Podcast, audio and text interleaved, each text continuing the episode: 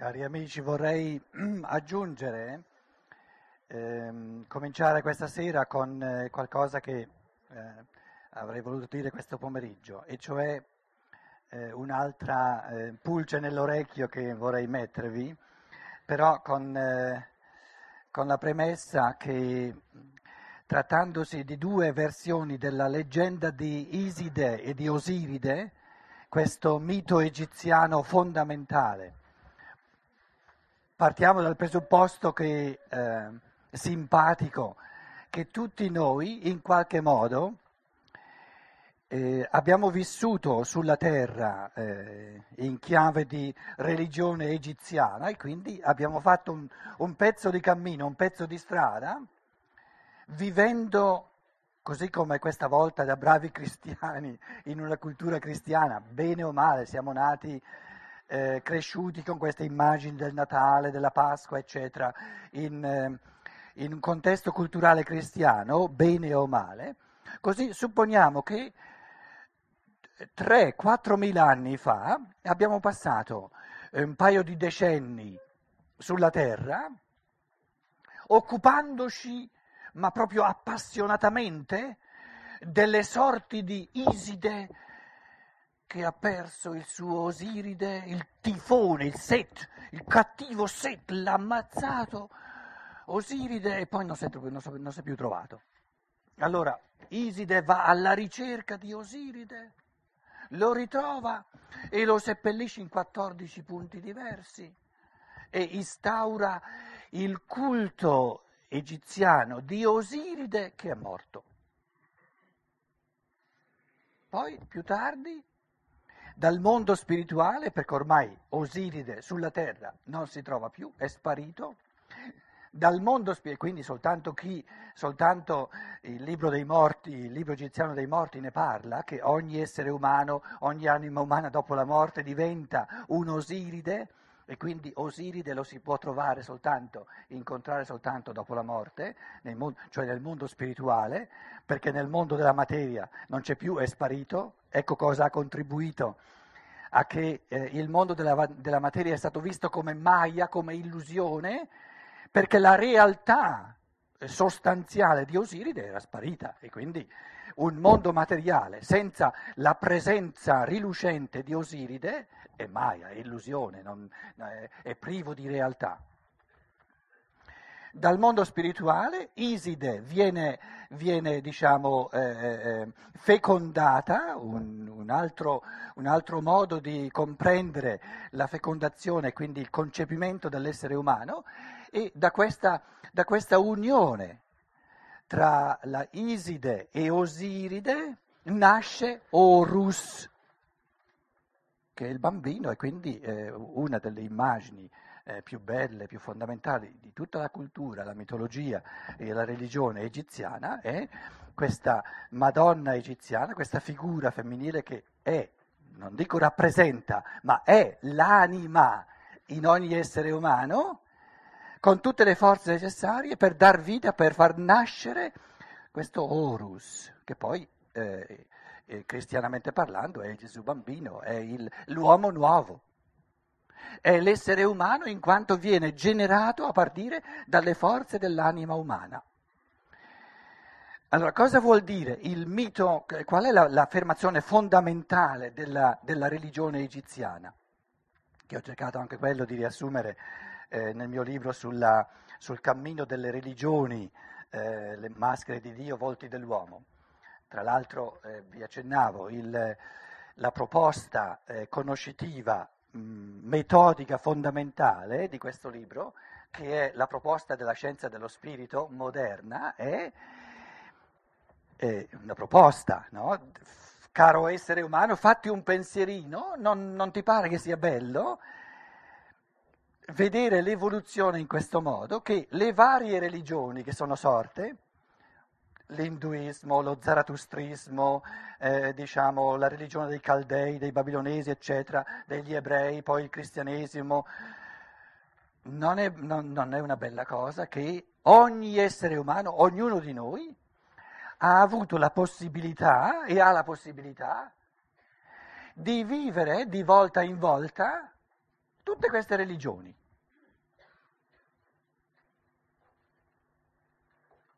Quindi se io adesso eh, eh, eh, rammemoro per sommi capi, eh, non si può fare altro in una, in una conferenza, ma per sommi capi, eh, l'affermazione fondamentale degli egiziani in questa trinità di Iside, Osiride e Horus, intendo parlare di qualcosa che tutti noi eh, abbiamo vissuto in un modo o in un altro. Il, eh, faccio una piccola parentesi che non c'entra direttamente col Natale, però in questa prospettiva di eh, eh, Rudolf Steiner parla di una nuova leggenda di Iside, di un nuovo mito di Iside che dovremmo avere il coraggio di imbastire noi. Il materialismo si evidenzia, si evince anche dal fatto che l'umanità ha perso la capacità di creare miti. Quando noi mettiamo da parte il Faust di Goethe, eh, altri non ci sono, Dante eh, è, è ancora, appartiene ancora all'ultimo eh, periodo di cultura, ma a parte il Faust di Goethe che è abbastanza poderoso, uno si chiede ma dove c'è, dov'è la forza mitica di creare dei miti, delle leggende che dicano in tratti fondamentali, però a livello narrativo, quindi a livello diciamo non dogmatico, ma di, di eh, racconto degli eventi, delle sorti dell'umanità, un mito che racchiuda in sé le sorti dell'umanità di oggi. Una delle cose più belle, secondo me più appassionanti della scienza dello spirito di Rudolf Steiner è che attraverso questa scienza dello spirito ci vengono dati gli strumenti, anche proprio conoscitivi, per creare nuovi miti che dicano le sorti noi, eh, nelle quali noi versiamo, che attraversiamo, perché se non abbiamo la possibilità artisticamente di esprimere in immagini le sorti dell'umanità attuale, eh, ci tocca andare o per dogmi oppure per povertà spirituale. Quindi è una domanda importante quella di, eh, eh, di chiedersi in che modo possiamo eh, eh, creare un mito fondamentale che esprima la temperie, che esprima il rovellio, che esprima proprio il, eh, lo sforzo titanico dello spirito attuale alle prese col materialismo e nell'intento di superare questa tenebra del materialismo. In questa chiave eh, vi racconto per sommi capi la proposta di una nuova leggenda di Iside eh, che, che, che, Steiner, che Rudolf Steiner fa, lasciando poi a ognuno di noi di, ehm, di svolgere e anche di studiarsela. Vi dicevo, eh, la cosa più interessante eh, della, della, scienza dello spirito di Steiner è proprio che uno ne può fare una lettura eh, complessa, però così accattivante che diventa, può diventare e diventa molto più interessante che non eh, leggere tante altre cose che poi eh, uno si chiede eh, se uno cammina eh, in effetti o no spiritualmente. La parentesi che poi non ho ancora chiuso era, come piccolo eh, aiuto sulla domanda, siamo sicuri che l'essere umano vive una volta sola? E io dicevo, non si può di, di, primo acchito, non si può senza un minimo di articolazione vendere la reincarnazione, c'è la reincarnazione. E allora eh, la cosa che più ci potrebbe interessare è di dire dammi un po' di spunti, che cosa... Allora, in, in, nel nostro contesto di, di cristianesimo, dove c'è l'affermazione fondamentale che la divinità non soltanto nel cristianesimo, la divinità è fatta di puro amore. La divinità ha creato, a partire dall'esuberanza dell'amore, ha creato tutto il creato, la terra, l'umanità. E quindi in un atto di amore, bonum est diffusivum sui, dicevano gli scolastici, il bene, l'amore si diffonde. Poi, per di più, non soltanto, eh, non soltanto la divinità ha amato l'umanità a un punto tale da scaraventarla fuori dal paradiso proprio per dargli la possibilità a ogni, ogni essere umano di lasciare questo grembo eh, materno, di, di tagliare la corda ombelicale per diventare un individuo singolo, Poi, dopo che è arrivato bello in fondo, come il figlio prodigo che ha perso, ha sperperato tutti i tesori, ha perso tutte le conoscenze spirituali per farsi le sue esperienze sulla terra, questa divinità raddoppia il suo amore per l'umanità, gli manda il figlio a redimere l'umanità, nasce, Dio che nasce come uomo, eccetera, eccetera, eccetera. In altre parole, ci riempiamo la bocca di affermazioni sull'amore infinito della divinità nei confronti dell'uomo, non soltanto la creazione, ma la redenzione dell'uomo. E poi la stessa divinità dovrebbe essere così tirchia con l'essere umano, ma proprio così tirchia da dargli soltanto una vita sulla terra, non di più, non di più.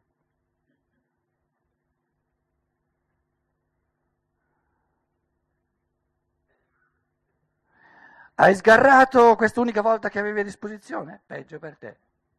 Perciò ho creato l'inferno.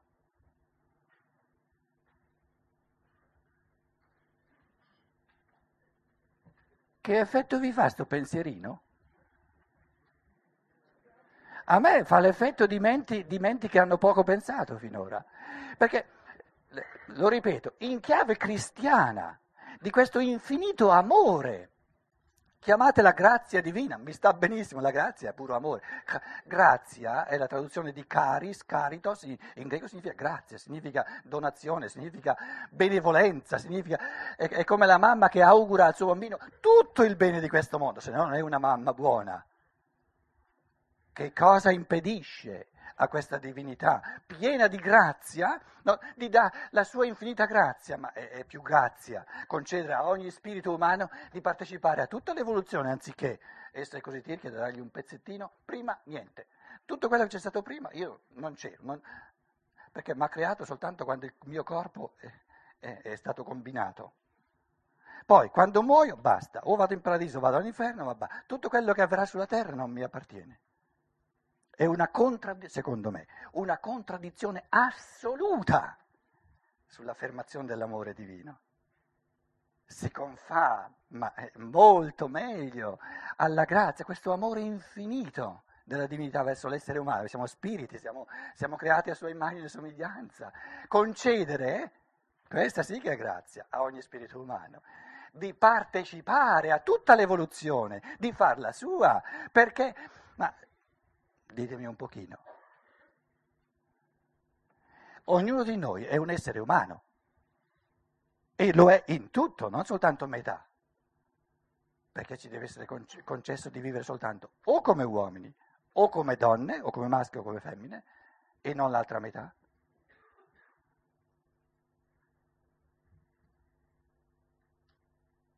Questa mica è grazia, mica è amore per l'essere umano. Questa era la parentesi che volevo aprire e, e, e chiudere, perché eh, se, se, noi invece abbiamo l'apertura mentale di porre queste domande, il cristianesimo non va avanti se noi non abbiamo il coraggio, l'apertura, proprio la, la franchezza, l'onestà intellettuale di porre queste domande. Vi dicevo questo pomeriggio, parlando proprio del Natale, di quello che avviene quando avviene il concepimento, quando avviene la nascita, vi, vi dicevo eh, se noi partiamo dal presupposto che l'anima viene creata da Dio, ve lo dico nei termini che mm, diciamo, ci sono stati detti da quando eravamo bambini, l'anima viene creata da Dio quando gli esseri umani, uomo e donna, eh, eh, compiono il concepimento, l'atto della procreazione, chi decide quanti, quante anime umane vengono create? Non Dio, gli uomini lo decidono. E chi decide quando va creata un'anima? Non Dio, gli uomini. Gli uomini decidono quando si accoppiano e Dio è costretto a metterci un'anima. Ma è questo che è, questo che è stato detto negli ultimi secoli. Secondo me è grottesco, ma è proprio questo che è stato detto. Non ci si rende conto delle conseguenze di ciò che si dice. Perché se uno si fermasse un momento a riflettere, si renderebbe conto che no, qui ci sono dei passi conoscitivi da fare. E il motivo per cui tante persone poi sbattono via tutto il cristianesimo e dicono no, non mi interessa, è proprio per questo, perché non c'è eh, da nessuna parte proprio l'onestà intellettuale, come io la chiamo, di essere onesti con se stessi e di pensare le cose fino in fondo che si dicono. Se è vero che l'anima umana viene creata soltanto quando c'è un concepimento, quindi l'unione di, di uomo e donna, se due persone, scusate se divento così concreto, ma dobbiamo renderle concrete le cose. Due persone, supponiamo, tutte e due ehm, betrunche, come si dice in italiano, ehm, ubriachi, esiste questo, esiste, non, non è una, una, un volere criticare, no? compiono l'atto, di, l'atto del concepimento, Dio ci deve mettere un'anima, se è vero che crea l'anima, quando comincia a nascere il corpo. E questo pensiero è grottesco, perché allora non è più, non è più Dio ad avere in mano eh, la, la, conduzione della, delle sorti dell'umanità, non è più Lui a decidere quanti esseri, quante anime vengono create o devono venire create e quando. Sono gli uomini a deciderlo. Allora, la, il mito di Iside, supponiamo che vogliamo ricordare, facciamo un'anamnesi di quello che abbiamo vissuto 3.000-4.000 anni fa, l'egizio, l'egiziano, viveva tutta un'esistenza in questo, in questo bellissimo, complesso, il mito di, di, di Iside e Osiride, ha, ha, tantissime variazioni, tantissime eh, sfumature che poi, come nella mitologia greca, eh, gli studiosi vengono e dicono ma questo si contraddice te perché non sanno eh, che è un fenomeno, una, una, realtà così complessa e così vasta che poi ogni, diciamo, ogni versione del mito ci aggiunge degli aspetti che non sono contraddittori, basta soltanto rendersi conto della complessità delle cose di cui abbiamo a che fare. Osiride viene ucciso da Tifone, da Set, che è poi la rimane della scienza dello spirito. In altre parole, lo spirito sparisce, lo spirito umano sparisce nel mondo della materia. Questo, questa uccisione di Osiride è un cammino della coscienza umana che prima, quando Osiride era ancora eh, in vita, pensate al Baldur dei Germani, della, della mitologia nordica, Baldur era la luce spirituale degli esseri elementari, proprio degli esseri all'opera nelle piante, all'opera negli animali, le, le, le, le, anime di gruppo degli animali, eccetera. C'era un tempo, 2000, 3000 anni prima di Cristo, in cui l'umanità, ma i miti proprio lo dicono, non vedevano soltanto la pianta fisica, non vedevano soltanto la materia, vedevano questa luce spirituale, questi gnomi, queste ondine, queste silfidi, queste salamandre, questo spirito reale, la realtà spirituale dello spirito, poi le gerarchie angeliche, all'opera nella natura, lo chiamavano Osiride, lo spirito solare, lo spirito cosmico, tutti gli spiriti che accompagnano lo spirito del sole, in quanto questo spirito del sole opera nella natura. Il mito dice questo Osiride è andato perduto, e questa è un'affermazione sulla coscienza umana, la coscienza umana eh, col passare del tempo ha perso l'antica chiaroveggenza, l'antica chiaroveggenza era il vedere Osiride rilucere, lo spirito rilucere nel mondo della materia. Osiride è stato ucciso da Tifone, sono i tipi proprio, la, la, eh, de, de, la, il morto materiale, è stato ucciso da, da, da Set, in altre parole gli esseri umani hanno terminato di vedere la natura intrisa di spirito. Nel momento in cui la natura fu vista soltanto come una realtà materiale, senza lo spirito di Osiride, lo spirito degli esseri solari, la natura cominciò a venire vissuta come Maya, come illusione, giustamente, perché una natura vissuta come vuota di spirito è un'illusione, è una Maya, perché non esiste questo tipo di natura. Però nell'esperienza umana, illusoria, la natura fu vista sempre di più priva della realtà dello spirito. Allora Iside, che è l'anima umana, va in cerca di Osiride, perché non può vivere senza Osiride. E dopo averlo trovato lo seppellisce in 14, no? in Egitto 14 tombe. In altre parole, sì, la, la, la, mente umana, la, l'anima umana, o Iside, Iside è l'anima umana, l'anima di ogni uomo, capisce che il senso del venir sepolto dello spirito del sole, venir sepolto nel sepolcro della materia, il senso di questa, sepol- di questa morte nel mondo della materia e di questa sepoltura è la risurrezione.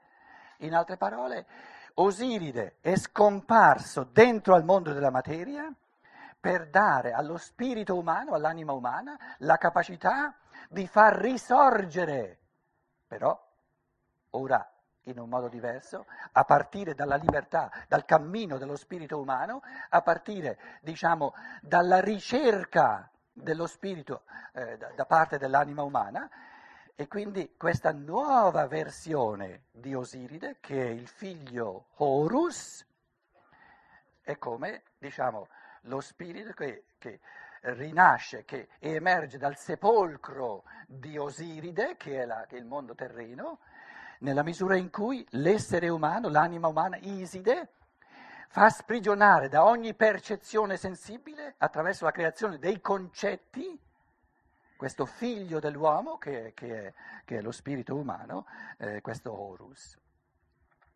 Riassunto proprio eh, per sommi capi, balbettando eh, cose, ehm, cose eh, molto complesse. Come si inverte nel nostro tempo?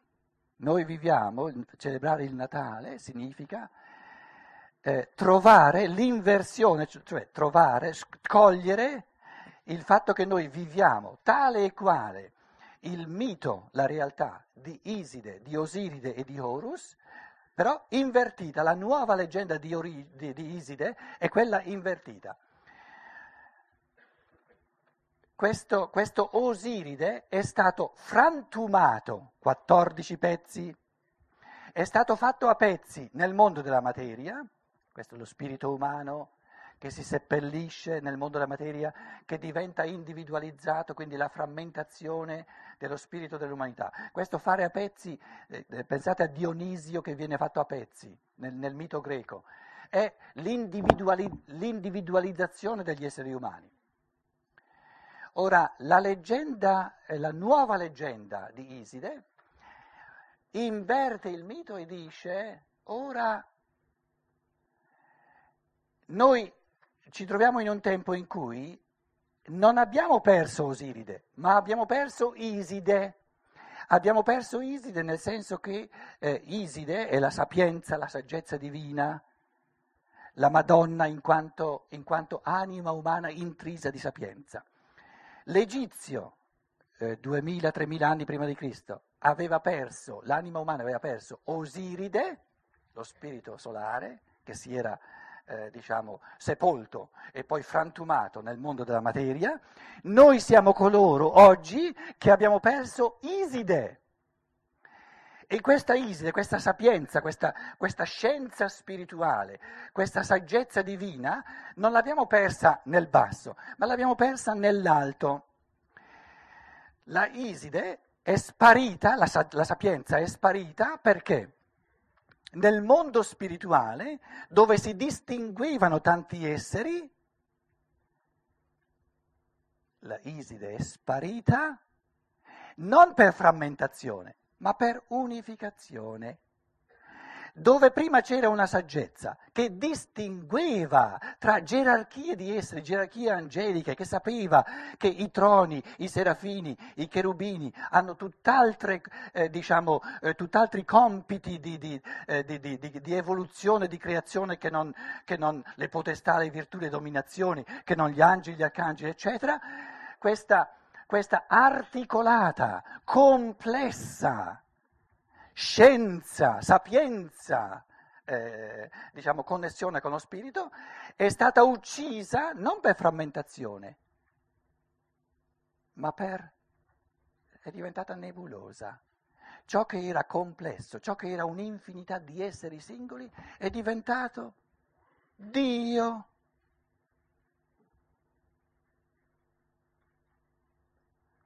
Una sapienza una, una Iside, una Madonna, una, una Sofia, che prima distingueva un'infinità di esseri spirituali individuali l'uno diverso dall'altro, è stato tutto fatto sfumare in una unità del tutto astratta, come opposto al mito antico di Osiride che viene frammentato che viene diciamo, atomizzato nel mondo della materia, il mondo dello spirito è diventato un'astrazione nebulosa.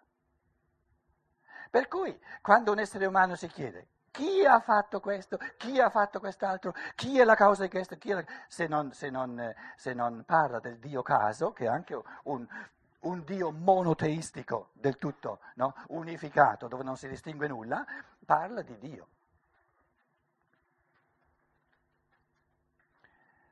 Cosa esprime la parola Dio?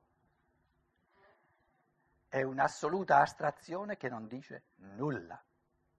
È la sepoltura, questa rappresentazione Dio, senza distinguere nulla nel mondo spirituale, è la sepoltura, l'uccisione vera e propria, di una sapienza antica dei mondi spirituali, delle realtà spirituali, che distingueva all'infinito eh, esseri spirituali ben individualizzati con compiti di volta in volta del tutto diversi.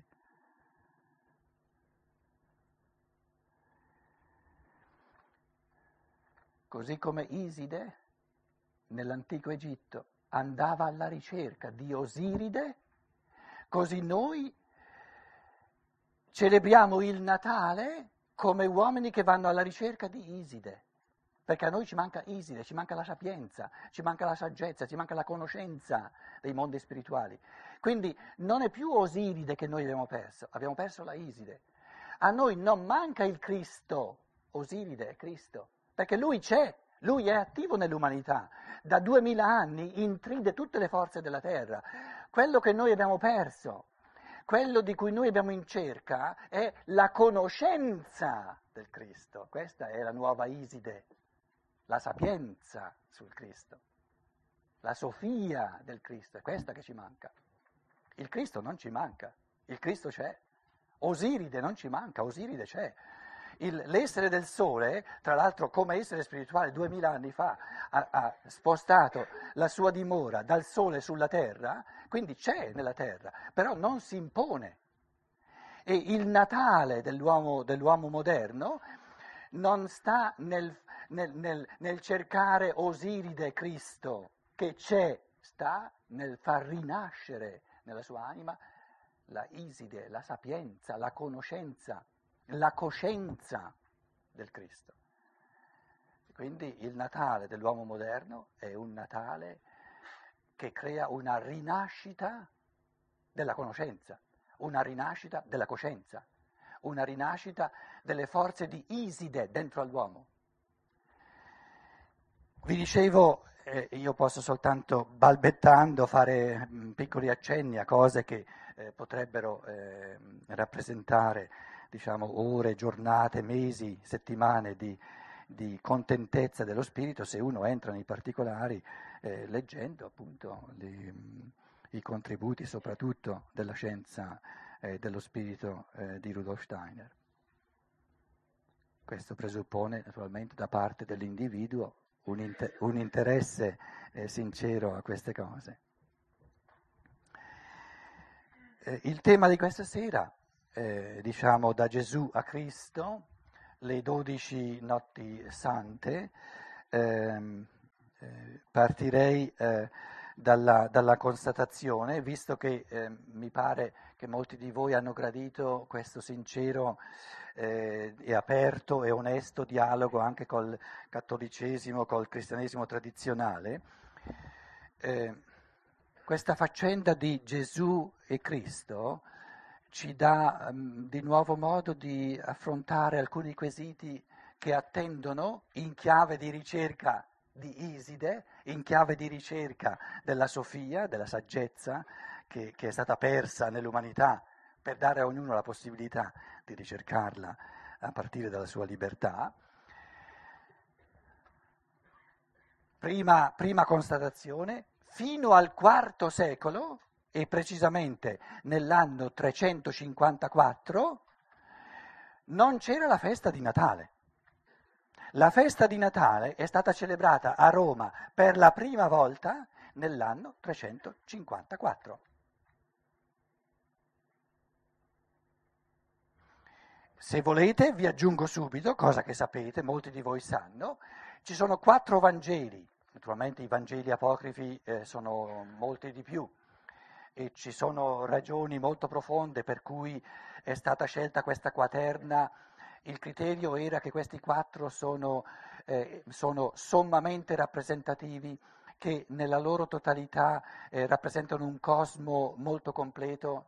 No, non è vero che il cristianesimo abbia condannato altri testi non è vero, erano benvenuti anche quelli, però questi sono stati i quattro testi recepiti un po' da tutta la cristianità, Matteo, Marco, Luca e Giovanni. Di questi quattro Vangeli, due proprio non parlano del Natale, non esiste. Cominciano con questo Gesù di Nazareth a 30 anni, cominciano col battesimo nel Giordano. Ora, noi eh, siamo convenuti per scambiare alcuni pensieri sul Natale. Ditemi voi se non è importante chiederci se il Natale fosse l'incarnazione di Dio, Dio che si fa uomo, Dio che nasce come uomo, se l'affermazione del Natale fosse in qualche modo la nascita di Dio, supponiamo, sarebbe, sarebbe impensabile che dei quattro Vangeli, ben due, la metà, proprio non ne parlano.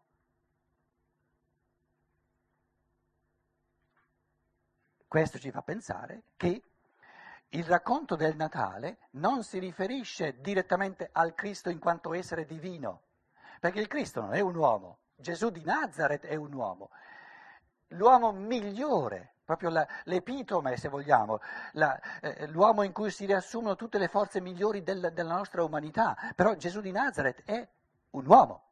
Ma il Cristo, ciò che noi chiamiamo il Cristo, Cristo è la traduzione eh, eh greca letterale, Christos significa unto, la traduzione letterale di, del, del, dell'ebraico Meshiach, che è un participio, significa unto.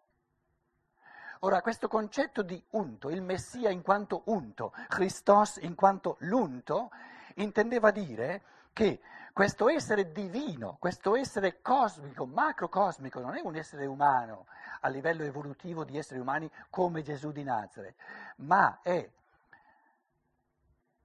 quell'essere spirituale che raccoglie in sé tutte le forze e tutti gli esseri angelici sono, sono, come membra viventi del suo essere spirituale, tutte le forze dell'essere solare, del, del sistema solare.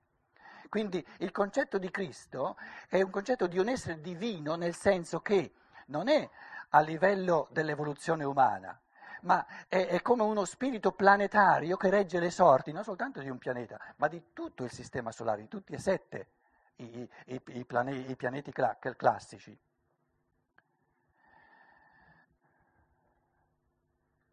Il Corano, nella sua affermazione Dio non ha figlio, Allah non ha figlio, intende dire, e da questo punto di vista ha ragione, intende dire ma Dio non può nascere come un bambino. Un uomo nasce, uno spirito umano si, si, si costruisce un corpo, entra in questo corpo. E questa affermazione del Corano dà ragione ai Vangeli e i Vangeli danno ragione a, a questa affermazione del Corano, nel senso che l'affermazione del nascere in quanto bambino piccolo appena nato non si riferisce al Cristo, si riferisce a Gesù di Nazareth in quanto uomo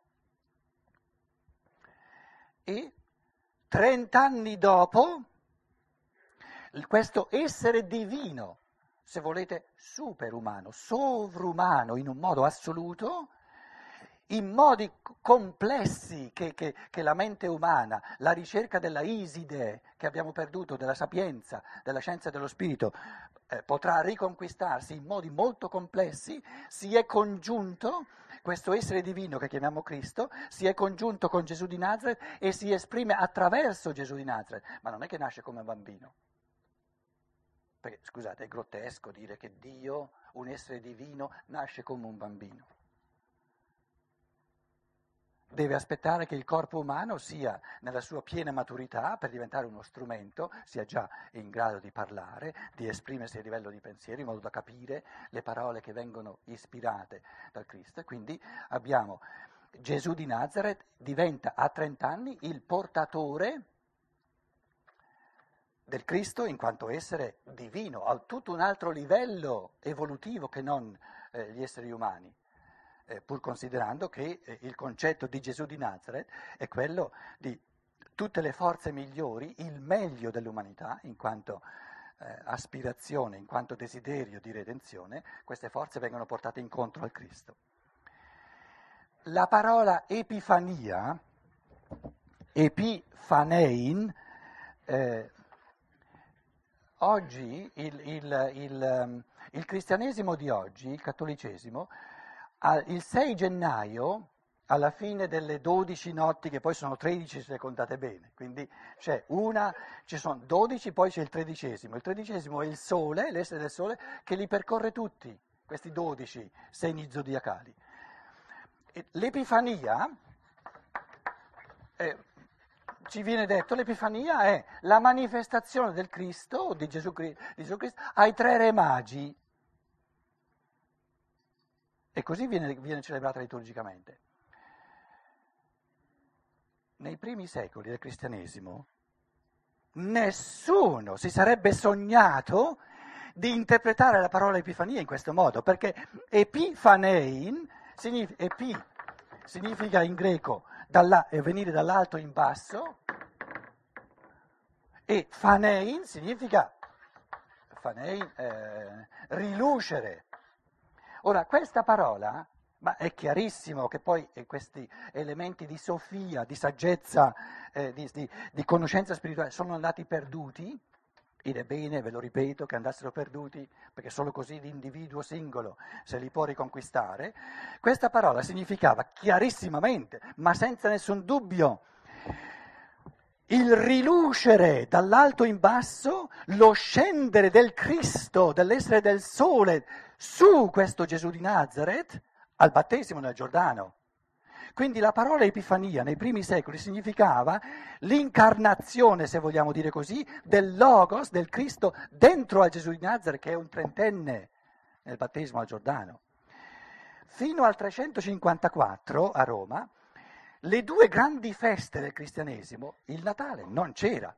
Le due grandi feste, i due pilastri dell'anno liturgico erano l'Epifania, e cioè l'entrata del Cristo, dell'essere divino solare, dentro al Gesù di Nazareth, che è un trentenne e di cui parlano tutti e quattro i Vangeli, e l'altra grande festa era la Pasqua. Quindi la nascita non di Gesù in quanto uomo, futuro portatore del Cristo, ma la nascita del Cristo in Gesù trentenne, quindi diciamo il verbo che si fa carne nel, nel, nel Gesù trentenne, resta sulla terra, parla sulla terra, agisce sulla terra per tre anni attraverso il Gesù di Nazareth e poi l'altra grande festa liturgica era la Pasqua, quindi la passione, la morte e la risurrezione.